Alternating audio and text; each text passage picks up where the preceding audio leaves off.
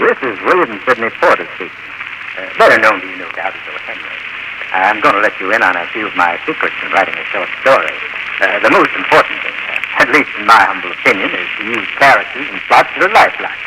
Truth is indeed stranger than fiction. All of my stories are actual experiences that I've come across during my travels. My characters are facsimiles of actual people I've known. Most authors spend hours, and I'm told even days, laboring over outlines of stories they have in their minds. But not I. In my way of thinking, that's a waste of good time. I just sit down and let my pencil do the rest. Many people ask me how I manage to give that final little twist to my stories. I always tell them that the unusual is the ordinary rather than the unexpected. Uh, if you people listening to me now start thinking about your own lives, I'm sure you'll discover just as many odd experiences as I've had.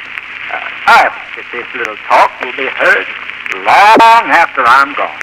And I want you all to continue reading my stories then, too. Goodbye, folks.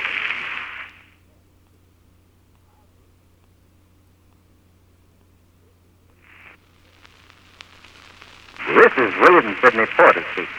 Uh, better known to you, no doubt, as. Henry. I'm going to let you in on a few of my secrets in writing a short story. Uh, the most important thing, uh, at least in my humble opinion, is to use characters and plots that are lifelike. Truth is indeed stranger than fiction. All of my stories are actual experiences that I've come across during my travels. My characters are facsimiles of actual people I've known. Most authors spend hours, I'm told even days, laboring over outlines of stories they have in their minds. But not I. In my way of thinking, I that's a waste of good time. I just sit down and let my pencil do the rest. Many people ask me how I manage to give that final little twist to my stories. I always tell them that the unusual is the ordinary rather than the unexpected. Uh, if you people listening to me now start thinking about your own lives, I'm sure you'll discover just as many odd experiences as I've had. Uh, I hope that this little talk will be heard long after I'm gone. And I want you all to continue reading my stories then, too. Goodbye, folks.